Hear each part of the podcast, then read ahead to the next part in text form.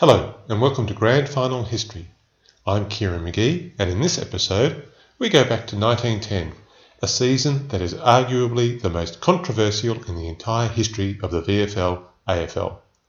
Committee room coups, on field violence, umpires threatened after the game, and assaulted after a tribunal hearing, players charged by the police and convicted in court for on field violence, a violent brawl in the grand final that threatened to become a riot, and on top of all this, a bribery and match fixing scandal that erupted in the finals.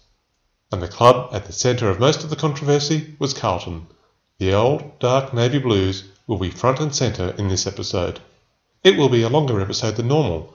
There was just so much happening in 1910. The season of scandal. Outside the football world, some big events of 1910 included Harry Houdini visiting Australia and conducting one of the first flights in an airplane in Australia at Diggers Rest in March. In early May, King Edward VII died. The news reached Melbourne at midday on Saturday, the 7th of May, and, as reported in the Argus on the following Monday, quote, it was perceived by everybody that as a matter of course there would be no amusements in the city that afternoon and evening. Racegoers on their way to Caulfield stopped and turned homeward. Those who had engagements for football matches at once began to cancel the engagements. Unquote. This meant that round two was pushed back a week. It is interesting to contemplate whose death today would lead to such a spontaneous cancellation of activity. Also, in 1910, Halley's Comet was visible from the Earth on one of its regular visits. There were some people afraid that when the Earth moved through the tail of the comet, death and disaster would ensue. It may be the only time that a comet was blamed by a VFL player when they were giving evidence at the tribunal. In January, the League was working on a system of metropolitan zones which would tie residents of each zone to specific clubs. This would stop players moving from club to club. It was yet another way of dealing with the faux amateurism without mentioning the word professional. In January, it was generally approved by the League, according to the press, but this was to prove optimistic. At a League meeting in January, where the proposal was discussed, League President Alex McCracken said, I would like to see the teams levelled up some more.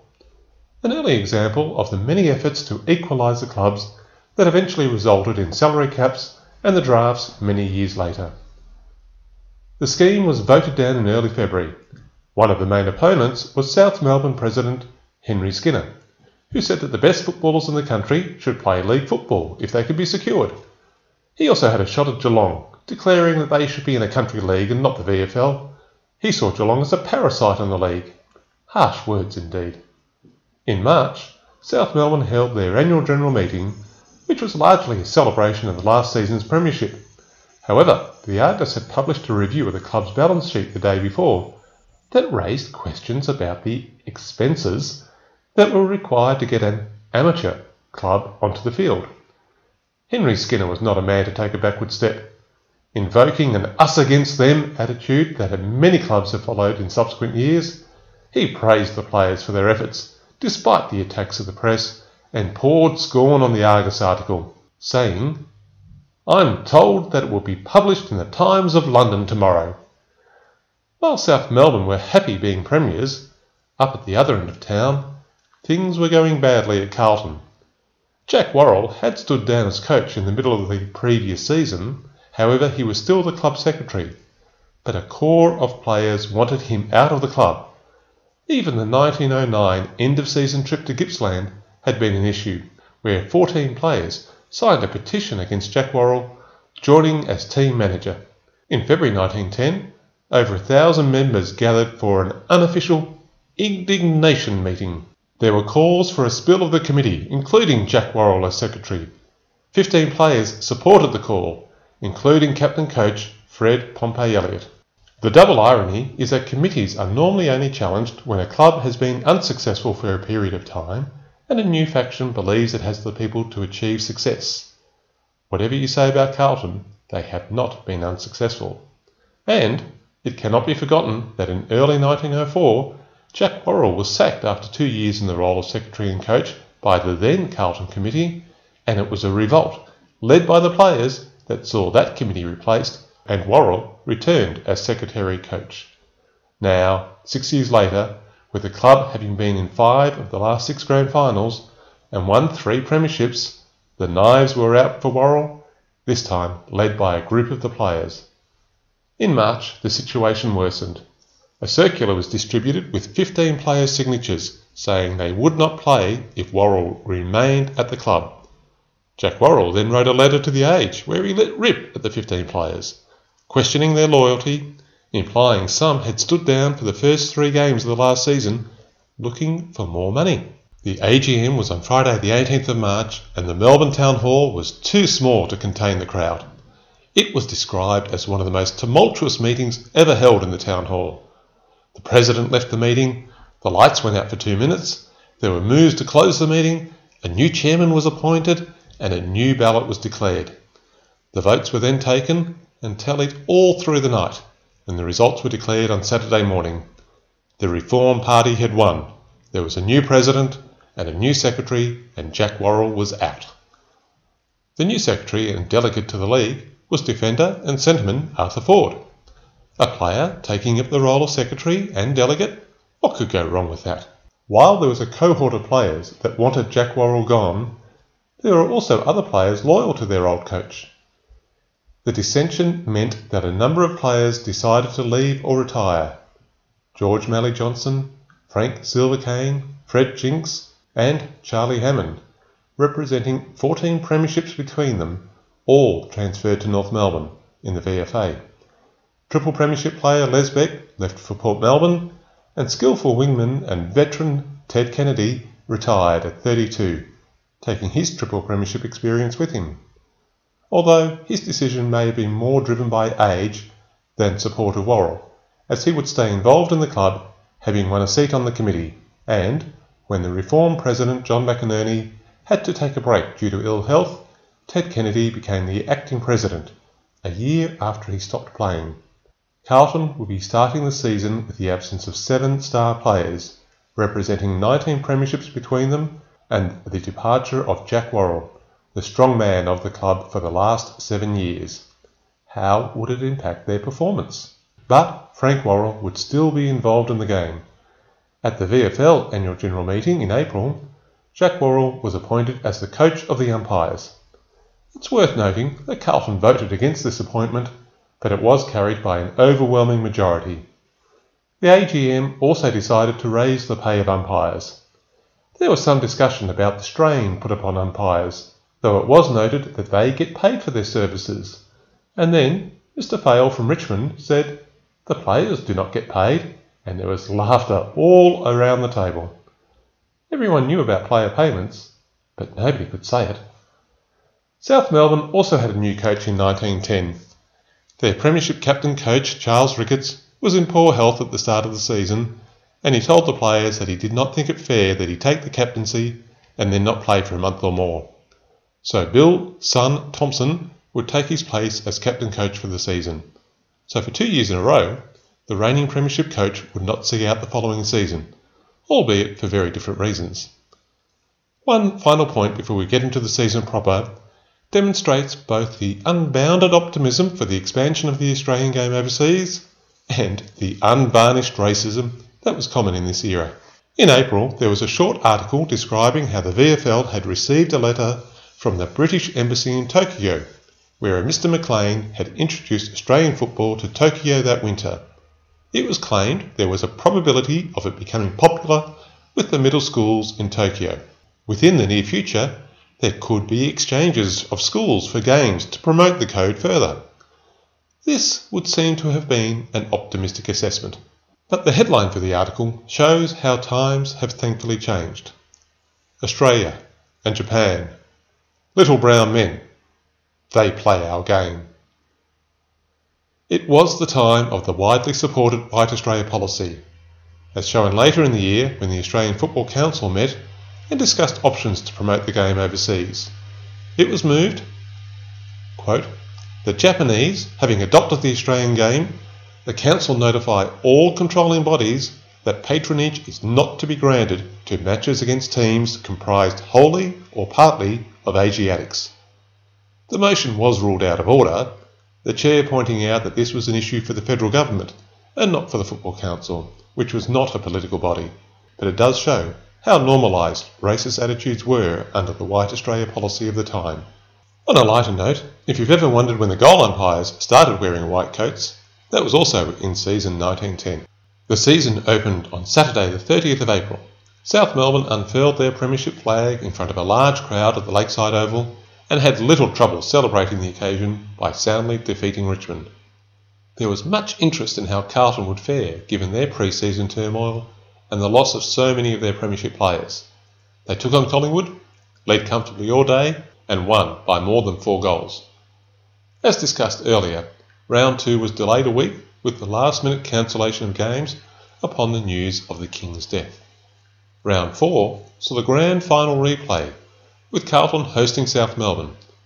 South had won their opening game of the season but lost the next two. Carlton, despite their pre season turmoil, had won three in a row by wide margins. Although the Blues trailed at half time, they finished strongly to win by 17 points to sit on top of the ladder, leaving the Southerners adrift with only one win from four games. But it was a big loss for the Blues from this game. Their star forward, George Topping, took offence when South Melbourne's Albert Streckfus elbowed Carlton's Andy McDonald in the face as they competed for the ball. Topping rushed up and king hit Bert Streckfus and knocked him out.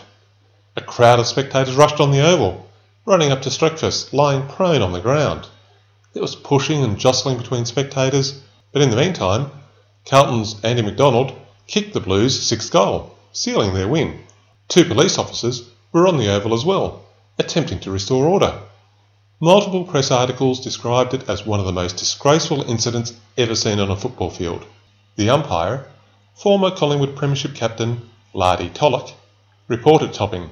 The VFL were under pressure to deal with on field violence between players as well as spectators.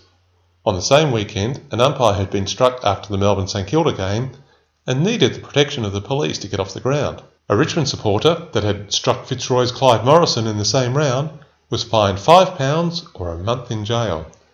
The Chief Commissioner of Police declared there was nothing to prevent the arrest of players who strike or hurt one another wilfully. The investigation committee met on the following Wednesday night at the League Rooms at the Block Arcade, with a large crowd of football enthusiasts gathered to hear the result.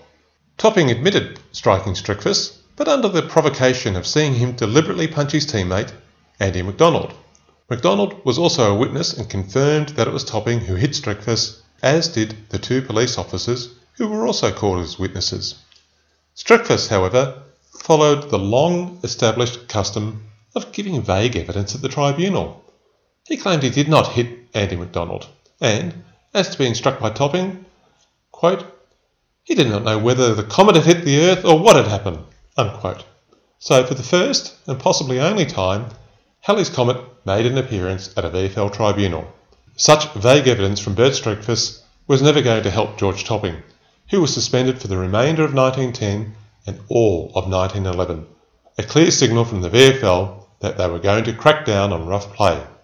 Carlton had lost another dual premiership player on top of the exodus of Frank Worrell loyalists at the start of the season. A week later, both Streckfus and Topping were before the police court in Carlton, where they were both fined £10 or three months' jail for their violent acts.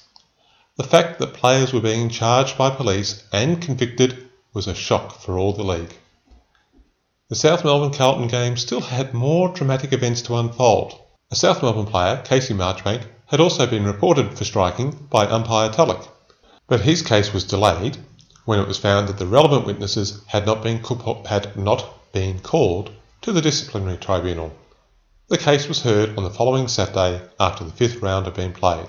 A large crowd, including supporters and teammates, gathered again around the Block Arcade to hear the result after the hearing. Marchbank was suspended for the remainder of the 1910 season as part of the league's ongoing crackdown on rough play. But then more drama ensued. Umpire Lardy Tulloch burst back into the league committee rooms, exclaiming that South Melbourne's Albert Franks had insulted him and kicked him on the ankle. Albert Franks, who was pivotal in South Melbourne's premiership win the season before with his strong marks late in the fourth quarter, has been described as a wild, woolly, and frequently spiteful ruckman.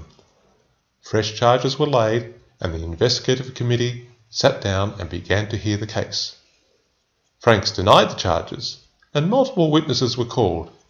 A decision could not be reached on the night, but the case was treated seriously, and the final decision would be made on the following Friday.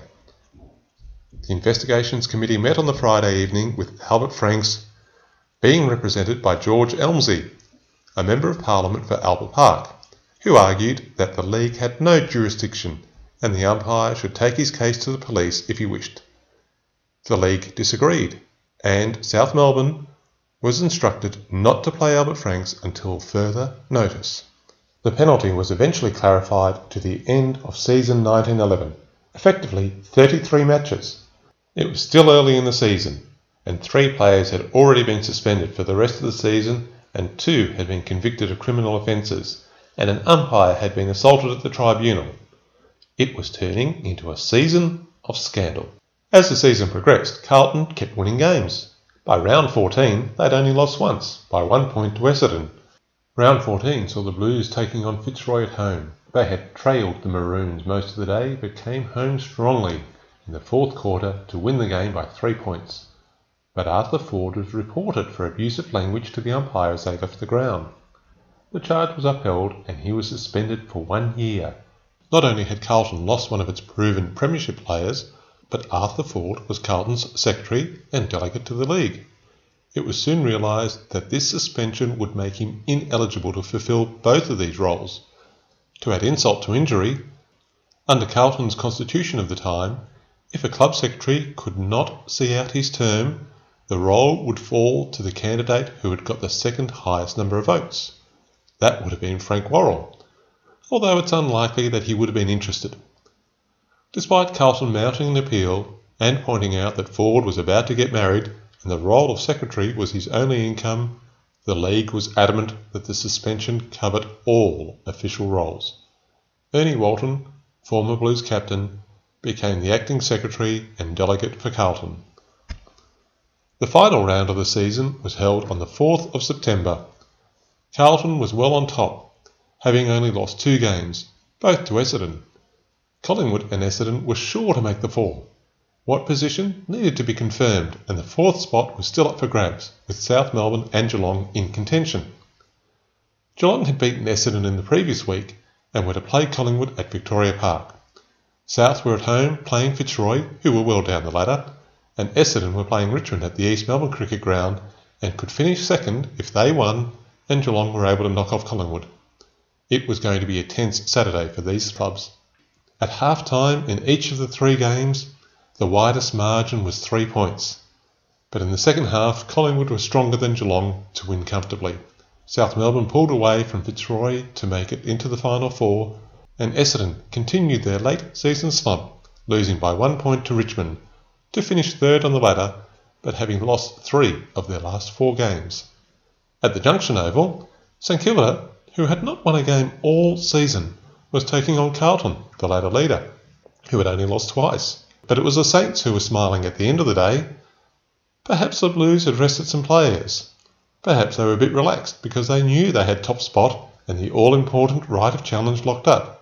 Or perhaps the Saints just put in the supreme effort to avoid a winless season, and, despite not scoring in the final quarter, they won 5 goals 6 to Carlton's 2 goal 12. Carlton did not score a goal in the second half, kicking only six behinds in the third and fourth quarter. It must have just been one of those games, surely. No reason for anyone to worry about anything at all. Surely. The first semi final would see Collingwood playing Essendon, and a week later, the second semi final would be a replay of the 1909 Grand Final between Carlton and South, who had snuck into the four in the final round of the season. 24,000 people braved soaking rain to attend the first semi final at the MCG. The Adverse Weather Committee had decided that the conditions were not so bad to delay the game, so the match proceeded as planned. The VFA had cancelled their final, so it must have been a horrible day for football. The teams had met twice in the season for one win each, but clearly Collingwood were in better form. In the last month before the finals, Essendon had one victory, where Collingwood had won seven in a row before the finals. In the end, it was an easy win for Collingwood. Leading by 15 points at quarter time, they kept going further ahead to win by 58 points, 14 goals 11 to Essendon on 5 goals 7. So the only team of the four that had beaten Carlton was that. The second semi final saw top of the ladder Carlton taking on South, who had struggled during the season but won the last five games of the season to make it into the finals. In the lead up to the game, the rain fell for about 36 hours, just lifting before the game was to begin. But while the rain may have been clearing, scandal was about to descend on the game. Alex Bongo Lang arrived at the Carlton dressing rooms and looked at the side pinned up on the wall and saw that he was not playing. Arthur Ford, who was not supposed to have any official role as he was suspended and no longer the club secretary, told Alex Lang that he was not playing because the club knew that he had been bribed. Bribed. Paid off. Taken money to play poorly. In simple words, a cheat. But not just Alex Lang. Also out of the team were Doug Fraser and Bongo's best mate since childhood, Doug Gillespie. Gillespie and Lang had five premierships from seven grand finals between them. Doug Fraser had debuted this season and played well, establishing his place in the team. Ripped out of the team before the semi final on allegation of cheating. It must have been a tense and shell shocked changing rooms. Rod McGregor, Carlton's brilliant and elusive centreman, declared that he would stand down in protest at the treatment of the three players, but was persuaded to take the field and did play in the game. This action by the Blues Committee was not a last minute decision. It had been planned earlier in the week. They had even engaged former captain Jim Flynn to undertake his now almost traditional journey back from his pub in St James in northern Victoria to play finals football for Carlton. Dick Harris and Bill Goddard were also brought into the team. It was not the best kept secret in the world, as the Argus had already reported on Saturday morning that there was a chance that Jim Flynn would be playing, but it was not known who he would replace in the side. Although, given Carlton knew they were going to admit Lang, Gillespie, and Fraser, and that Harris and Goddard and the final specialist Jim Flynn would normally be in Carlton's best 18, the real replacements for the three omitted players were five-year veteran Jack Wells, who had previously captained St Kilda but ended up at Carlton after breaking an ankle in 1908 and then being caught up in, in, in, internal divisions in the Saints in 1909. He had played the first 13 games of the season for the Blues but had not been selected since. Then there were the two rookies, Tom McCluskey and Archie Wilson, with three games between them. Neither would go on to big careers. You might have expected South to have an easy win, given the turmoil in the Carlton side, but if 1910 had shown anything, it was the Blues had a strong, resilient core that had seen them win all but three games of the season, despite the players lost at the start of the year and the suspensions to Ford and Topping during the season. They were not about to collapse just because there'd been one more controversy on top of everything else that had happened. When the teams ran out on the ground, the cheers were loud and according to Kikero in the Herald, the crowd was supporting the Blues Committee's decision to admit the three accused players. It was a fast game. South avoided the mistake of the previous year's first final and played the ball rather than the man. This was how they had won the grand final, and it seemed to be working for them again this year. South had the lead at quarter time, even though the Blues were kicking with the wind. Maybe the turmoil in the rooms before the games had distracted the Blues early in the match. Carlton then looked like they were dominating in the second quarter, but their kicking was letting them down, while South took full advantage of their opportunities. At half time, the scoreline was South 5 goals to 32 versus the inaccurate Blues on 2 goals 11 23. The third quarter was the best of the match. Carlton kept the game moving quickly, but more importantly, got their kicking boots on to score 3 goals 2 to South's 2 goals 3 so at the final change there was only a four point advantage to South Melbourne. In the first 10 minutes of the last quarter were all Carlton, but again their inaccuracy meant they did not get full reward for their efforts, only scoring four behinds to tie the game. And then South got two quick goals against the run of the play to build their lead again. but Carlton would push back again, with Gotts goaling to put them six points down, with their supporters cheering them on for one more effort. But it was to be the red and white team's day, with South rover Fred Carpenter scoring the last goal of the day and ensuring the margin was two goals. South on 10 goals 5, 65 to Carlton on 6 goals 17, 53. Follower in the Age thought South were lucky to win but did acknowledge that bad kicking is bad football, so perhaps it was Carlton that had themselves to blame. So the next game would effectively be a preliminary final between Collingwood and South Melbourne, with the winner to play Carlton in the grand final, thanks to the Blues having the right of challenge. But the fallout of the bribery accusations was just beginning and would dominate the next two weeks before the grand final was played. Carlton had been the minor premiers, but we're now dealing with major problems.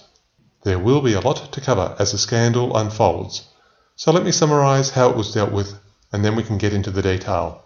Also, remember that this was a time before radio, television, social media, and even telephones were limited, so this story played out in the newspaper articles, letters to the editor, which is perhaps the social media of the day, word of mouth, and gossip and people attending hearings or waiting outside venues as hearings went late into the night so that they could be the first to find out what had happened. The first stage would be an interview given by Alex Lang, printed in the Argus on the Monday after the final against South, the only time we hear his version of events, along with an initial statement by Acting Secretary Ernie Walton. Then there was the Carlton Committee investigation on the Monday and Tuesday evening. The League would meet for the first time on the following Friday, the day before the preliminary final, with inquiries to be held on the Saturday evening and then the Monday through to the Friday night before the grand final, a fortnight after the momentous semi final. There was a lot happening with Carlton, and they still had the grand final to play. Let's have a look how it unfolded in detail, and I will try and be brief. Alex Bongo Lang gave an interview with the Argus, published on the Monday after the semi final loss to South Melbourne. He claimed that he had been approached by a man in the street and been offered £10 to run a bye in the game against South. Within 10 minutes, he'd given the money to a mate to back Carlton with a local bookie and figured that he would turn the tables on the people looking to undermine the game. He said he never intended not to push himself in the game. I wouldn't know how to do it, he said. Lang declared that Gillespie knew nothing about the payment. They had been friends since childhood, and he thought this was the reason he was blamed. As for Doug Fraser, Bongo said that he believed Fraser had been approached but not taken any money. So while Gillespie was totally innocent in this account, Doug Fraser was at least aware of the incident. In the articles published that week, which seemed to be quoting Ernie Walton, Carlton's acting secretary, a more complex picture involving more players was beginning to emerge that did not align with Alex Lang's version of events. In this version, it was a player, Jack Backey, who told the club that he had been approached with a £60 bribe by a shopkeeper, probably also known as a bookie, if he could get three other players to play dead. The club got Backey to gather more information and mounted surveillance on the bookmaker's shop to see which of the other players were involved. On the Thursday before the game, Backey returned to the betting shop with a trainer. The bookie asked if Doug Fraser was in on the deal, and when told yes, the bookie said that makes four. When Backey left the bookmakers, they rang into Alex Lang and Doug Fraser. Doug Fraser was also seen to have entered the bookies on the Friday morning. Other articles also said that Jim Marchbank had been offered a hundred pounds if he could get two others to run a bye. He refused to have anything to do with it. There was criticism of Carlton for not taking this information to the league and or the police. But there was also praise for Carlton for taking three players out of the semi-final which could have cost them the game. Perhaps a cynical person would note they still had the right of challenge up their sleeve. Would they have taken the same action if losing the game put them out of the finals? Obviously, there were many calls for an inquiry. Carlton met on the Monday evening and Tuesday evening. The result was that Doug Gillespie was cleared of all charges, along with the club trainer Edward McInerney, who had also been caught up in the accusations of match fixing. But Alex Lang and Doug Fraser would not play until further notice. But that's all that was revealed by Carlton. There was a lack of transparency about the whole affair, and the public were not satisfied. the pressure continued to build on the VFL to do something. And the issue not yet answered? Who was offering the money? On the Thursday, the Argus raised questions about two other matches that were subject of allegations, with no action yet taken by the league. The matches in question were the South Melbourne Fitzroy game in the last round of the season and the South Melbourne versus Melbourne game in the third last round.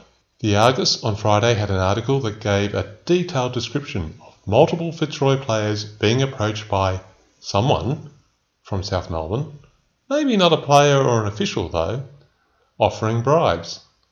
The Fitzroy players all said they knocked the offer back. People might notice that there is one common element in all three matches being investigated. One team that featured in all three.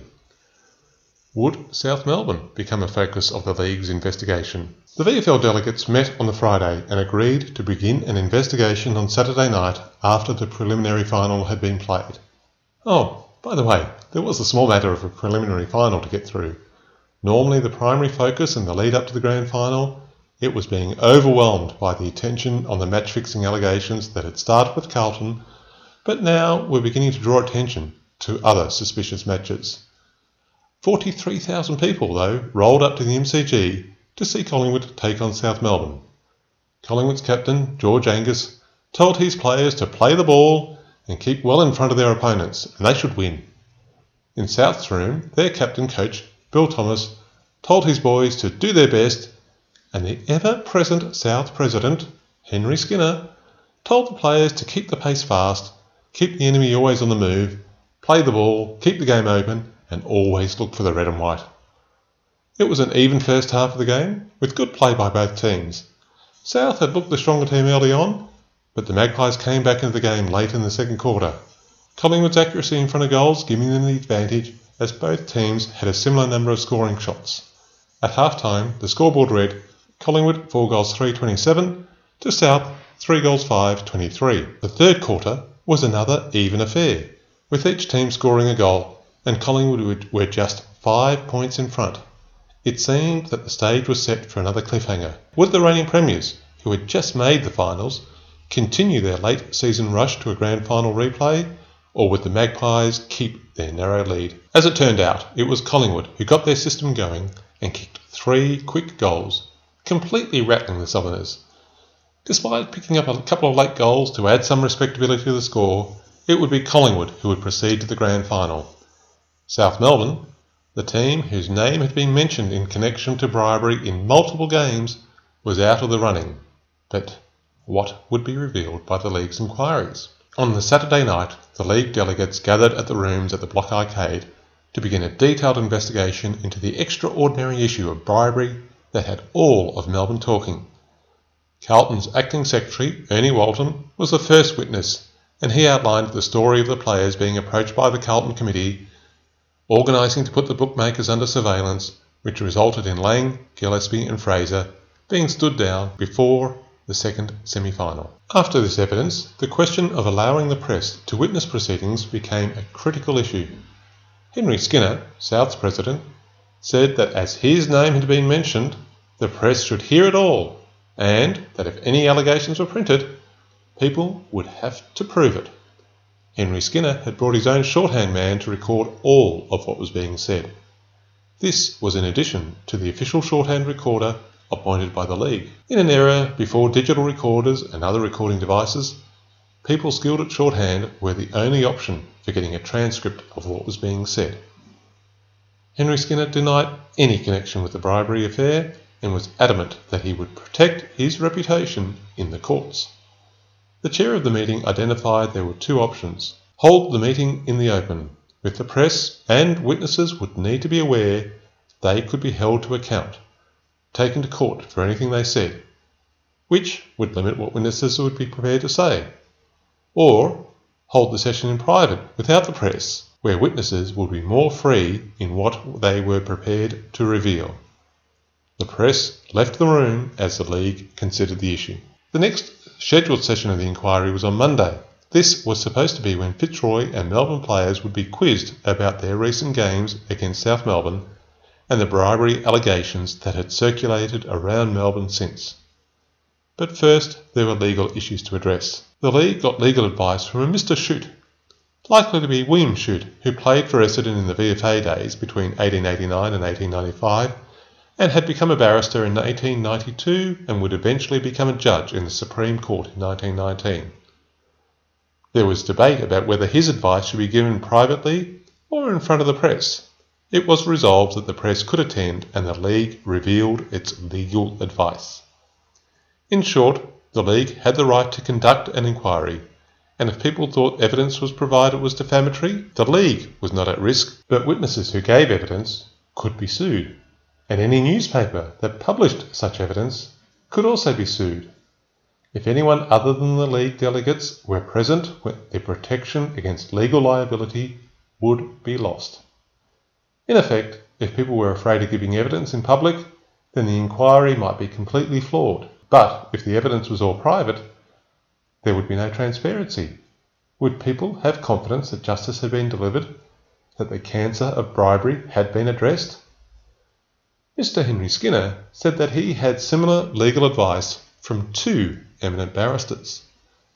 The League decided to hold the inquiry in private. When the possibility of litigation was mentioned, one person in the audience is reported to have said, Footballers have had a good deal out of the game. It's about time the poor lawyers had a cut out of the big gates. I think it's fair to say that lawyers have done all right out of the game over the years.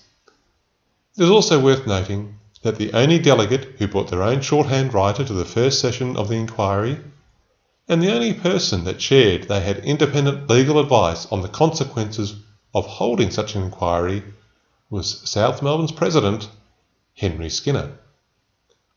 Draw your own conclusions. Sadly, despite the presence of a shorthand writer, no detailed records of what was discussed in these private hearings has been found in the League archives.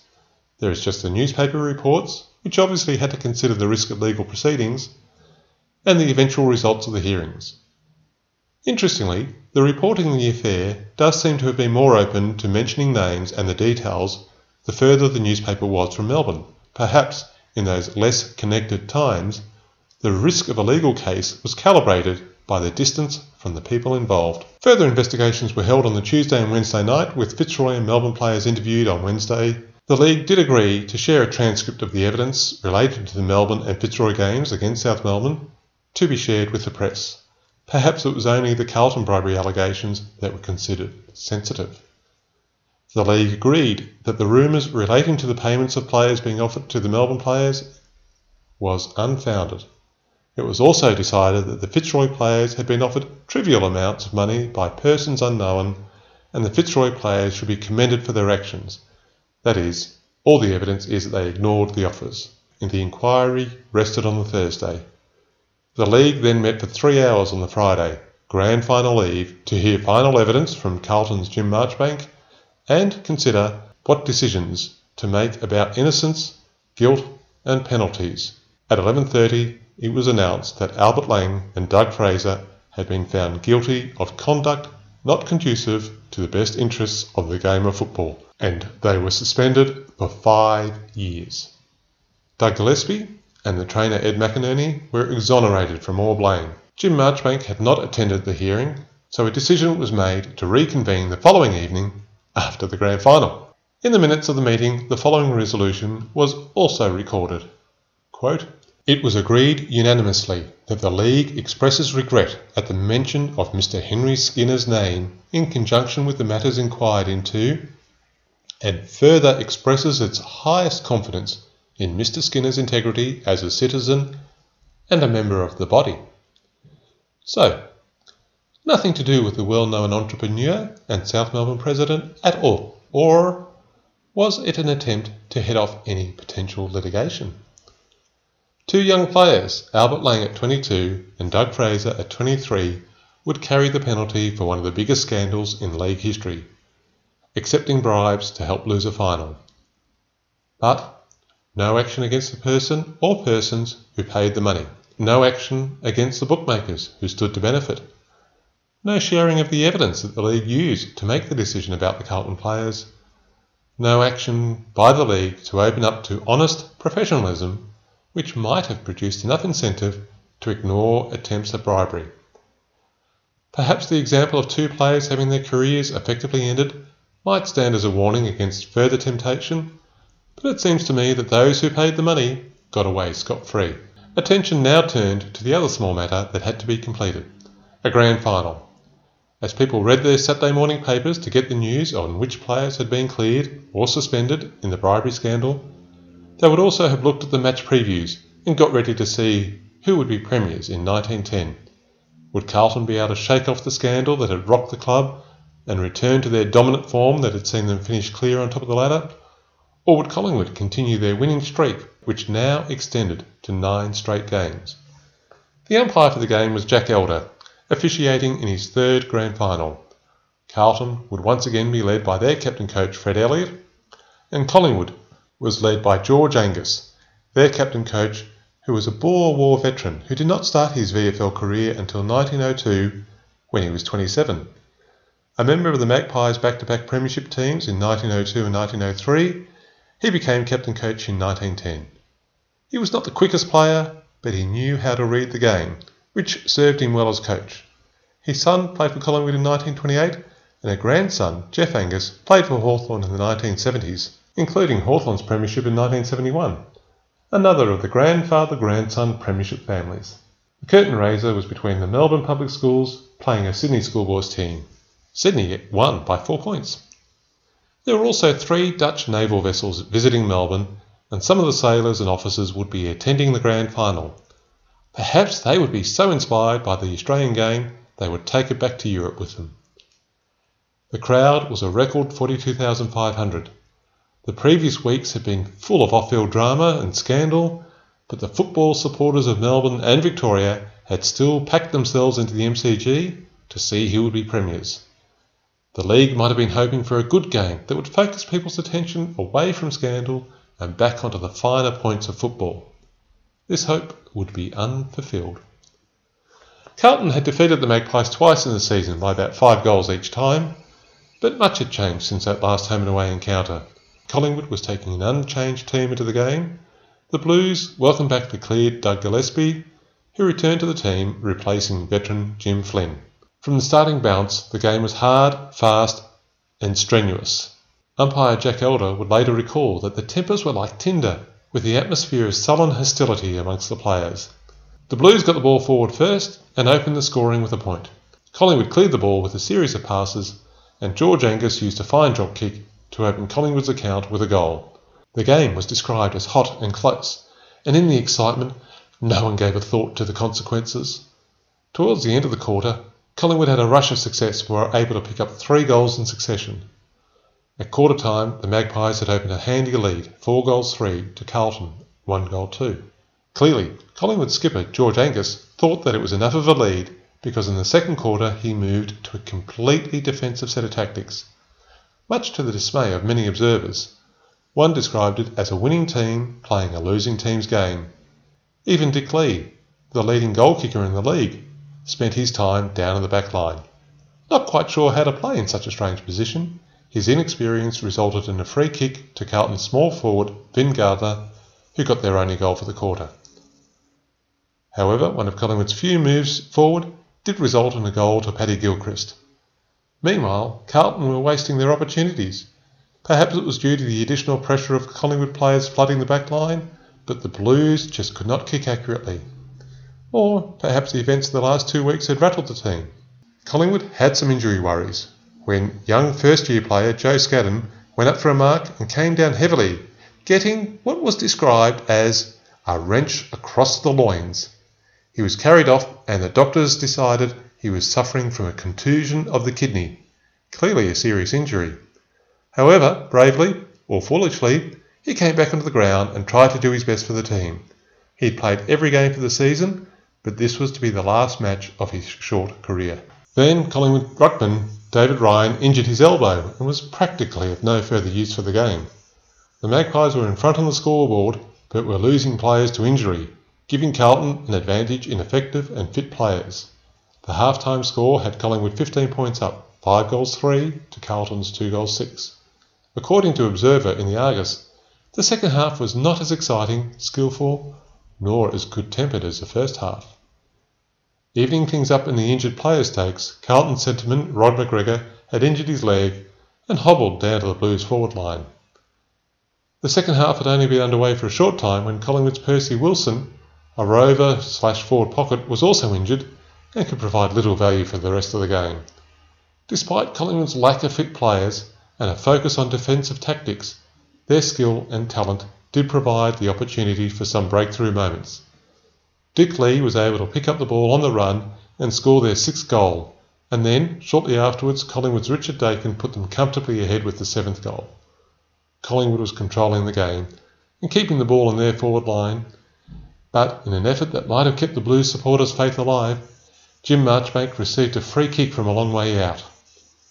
Despite the game having been hard going for nearly three quarters, he took his time, stepped up and scored a much needed long distance goal. However, any hopes raised must have been dashed when Dick Lee, using the intuition and anticipation possessed by champion players in any era, intercepted a pass from a Carlton player and kicked Collingwood further ahead with their eighth goal.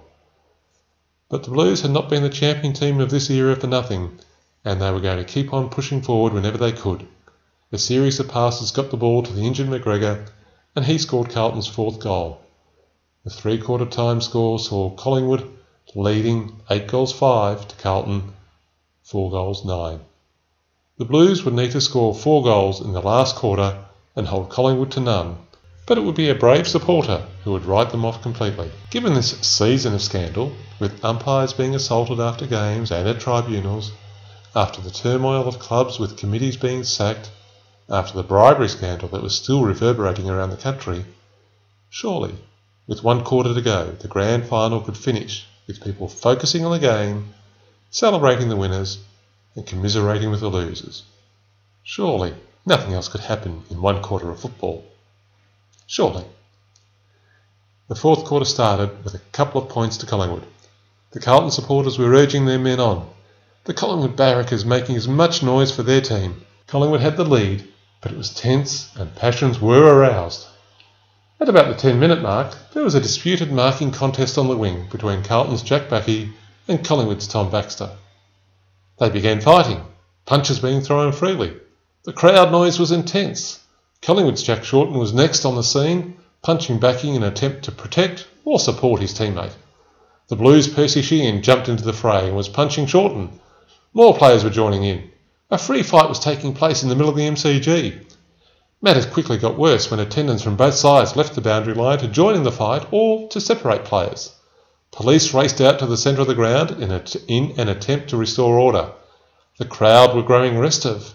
Then about 30 spectators jumped the fence, creating all the elements necessary for a riot to break out, with over 40,000 enraged spectators crowded into the MCG. It had only taken a few seconds to get to this point. If it went on for much longer, who knew what would happen?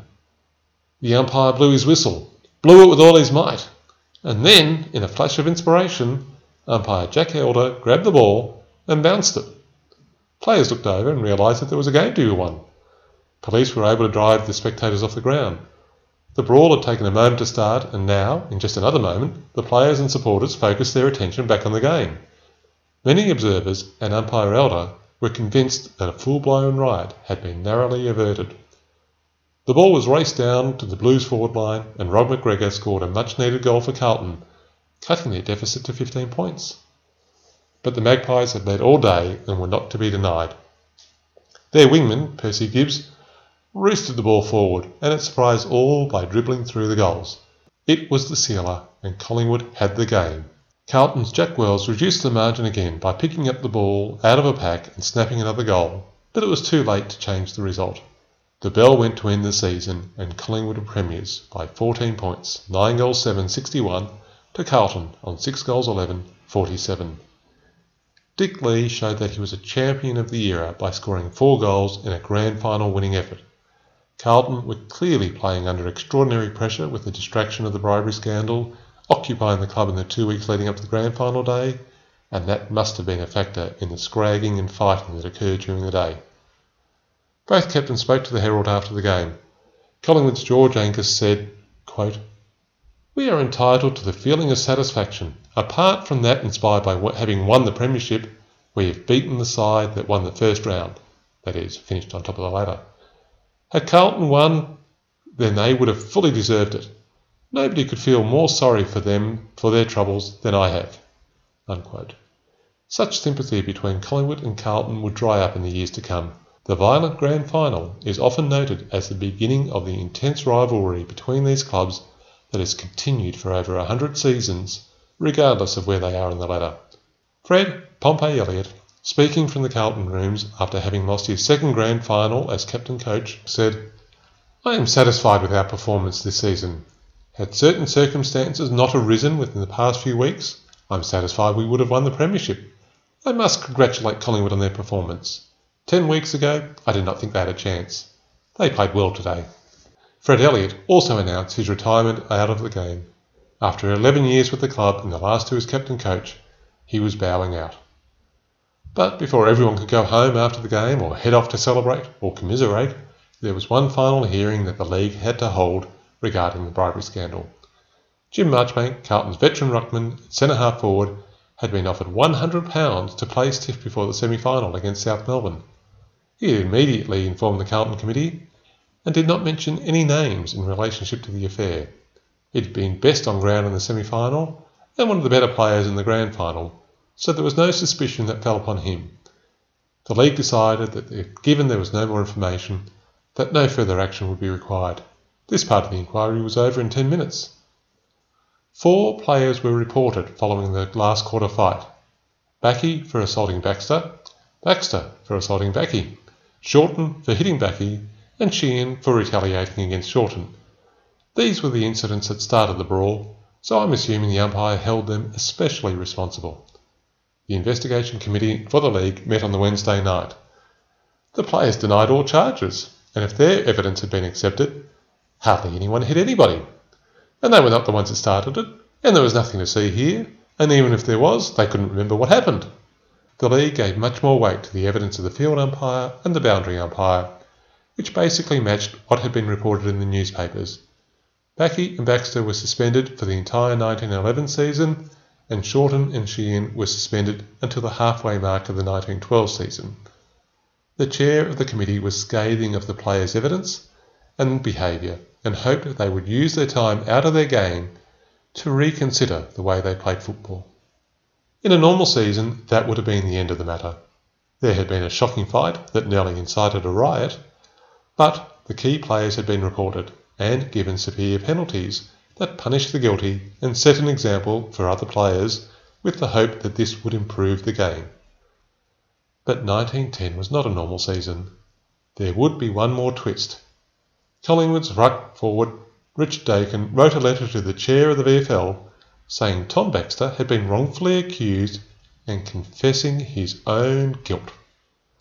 A month later, at the next meeting of the League, the VFL made the decision to reopen the case.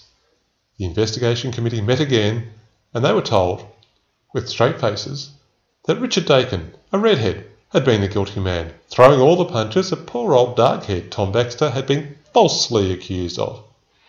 Despite the fact that multiple newspaper reports, a field umpire, and a boundary umpire had all identified Tom Baxter as the guilty party and not his best mate, Daykin. For reasons that have not been explained, the League accepted that Daykin was being honest and noble in coming forward and confessing his guilt. And it had been the umpires who had mistaken identities, an honest mistake. So they cleared Baxter to play the following season and suspended Daykin for all of 1911. Did anyone tell the League that Daykin and Baxter had been mates for years? Did anyone tell the League that Daykin was leaving the VFL and Victoria to live in Western Australia in 1911, so any penalty was meaningless? Did anyone in the League think that maybe they'd been duped? I am sure that Bacquie, Sheehan, and Shorten, who all had to serve 12 to 18 month suspensions, wished they had a mate who would stand up for them like Daykin had for Baxter. But perhaps their mates intended to play in the next season. The regular Premiership of Australia game was held on the 15th of October in Adelaide. Port Adelaide had an easy win over a Collingwood team that only had nine of its Premiership team playing, and only 8,000 people attended the Adelaide Oval. Final scores Port Adelaide 15 goals 20 to Collingwood 7 goals 9.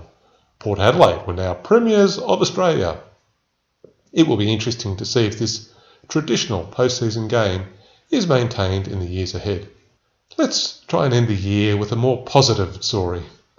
While we have seen the VFL talk about how well the game is going overseas and the potential for international expansion, it is worth noting that the New York Times published an article with the headline Australian Game of Football is the Best on October 23, 1910. Major Peixotto had led his San Francisco Boys Club home after their tour down under in 1909. He wrote major articles in the New York Times and the Washington Post in 1910, singing the praises of the Australian game and pointing out its superiority to the American football. Sadly, the rest of the United States did not show the same enthusiasm as the Major, and the expansion of Australian rules football is still a work in progress. It had been a season unlike any other, but in a way the issues of the previous years were pointing in this direction. The VFL was extraordinarily popular in Melbourne. Big crowds attended every week, and significant sums of money were flowing into the clubs, and supporters wanted their clubs to be successful. This created pressure to get the best players. Maintaining an officially amateur requirement meant that the players were paid in secret, and financial affairs of the clubs were murky, to say the least. Gambling on football was popular and readily accessible. And on field play had been allowed to become more violent, with a lack of support for umpires when players were reported. Some severe penalties for players in 1910 may see a turning point of that trend, but until the payment of players was open and that club finances were allowed to represent reality, money in gambling would be an issue. Carlton had been at the centre of affairs and although it did not win the Premiership, its efforts at maintaining a top level performance despite losing many of its players before and during the season deserves respect, and Collingwood now had the honour of being premiers. Would they be able to keep it in 1911? And one final recommendation for your reading list On the Take by Tony Joel and Matthew Turner, which provides a detailed review of Carlton and the bribery scandal and related issues a terrific insight into this era of football and a wonderful resource for this podcast. If you've enjoyed this podcast, please leave reviews wherever you get your podcasts from. It will help others to find it. If you have any questions or want to leave feedback, please email me at info at grandfinalhistory.com.au and check out the grandfinalhistory.com.au website or our Facebook page and Twitter accounts. Thanks, and I hope you join me next time.